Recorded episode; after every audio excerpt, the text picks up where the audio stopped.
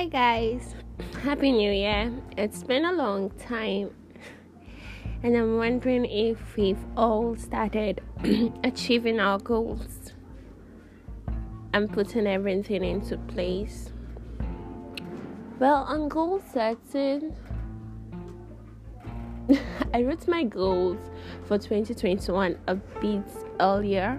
I think I wrote my goals um in October.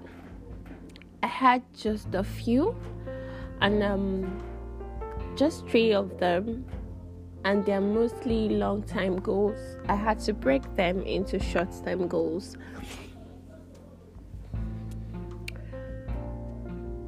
But January is a beautiful month. It's moving very fast. And I've learned a few things I'd love to share. I've spent half of January thinking and talking to the Holy Spirit and getting to know Him more. More is never enough, even with God. Because the more you want to know Him, and the more you get to know Him, the more you'll still want to know Him. 2020 has left us, but have we left 2020? Have we left the 2020 dust behind? The mistakes, the past hurts, the memories? Have we left them all behind? Are we ready to move on to the next phase of our life? Are we ready to accept who we are? Are we ready to accept to make changes? Because, yes, we can change. You're only who you decide to be. So, if you decide to change, you can create that change with the help of God.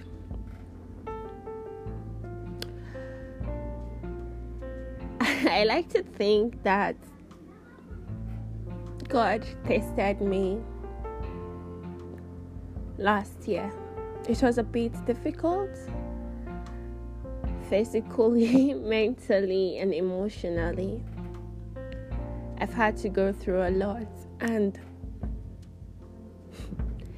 when He was finally done dealing with me, I realized as Christians we will eventually go through so much. We'll go through things that are made or created to make us stronger.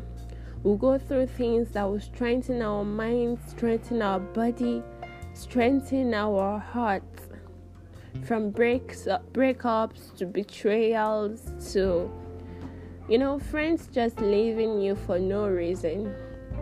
These things are the reasons you become strong. They are the reason you choose to stand through the storm. And the only reasonable thing I have left to say today is do not lower your standard. Do not reduce the size of your crown to fit the head. I got to hear from a lot of my friends the reason all of these things are happening to you is because you have high standards. It's because you think too much of yourself, it's because you expect so much of people or from people. But I still decided to hold on to my standards of loving God, of staying through, and of admitting the fact that I'm going to make mistakes and He alone is able to save me because His grace is sufficient for me. When my did God meet my standard? Yes, He did. God can never leave you behind. Well, He can, but He won't. He says He will never leave us and He will never forsake us. He won't leave you behind and He won't take you too far to let go. Don't lower your standards in 2020. Don't lower your standards if they are within the scriptures, if they are supposed to draw you near to God, don't lower them. If your standards are supposed to bring you closer to the Father, then don't take them down. If they are supposed to get you to know God the more, then hold on to it as if you're holding on to the last breath. Hold on to your standards. Don't let it go. Let the love of God be the badge of your discipleship. Let the love of God be everything you have left. If you've lost everything, let it be all that you can give into the love of God. The standards you've created to hold on to that.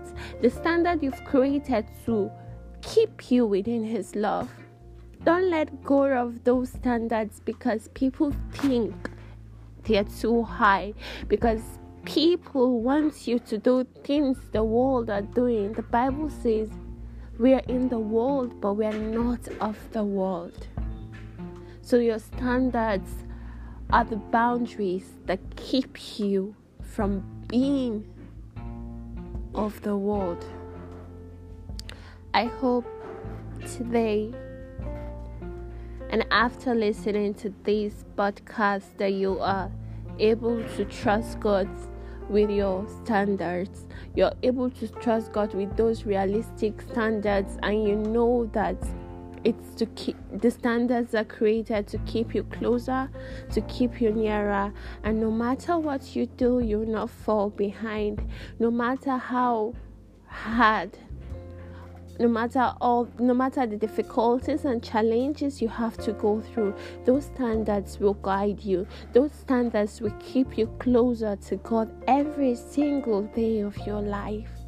And I pray that 2021 is going to be a beautiful, a glorious, and a merciful year. Because you're going to make mistakes, because you're going to fall, but God will stretch out his victorious arm and grab you before you hit the ground. You're going to learn to forgive yourself. You're going to have to forgive yourself. You're going to have to move forward with those wounds. You're going to have to be able to look at the scars and smile.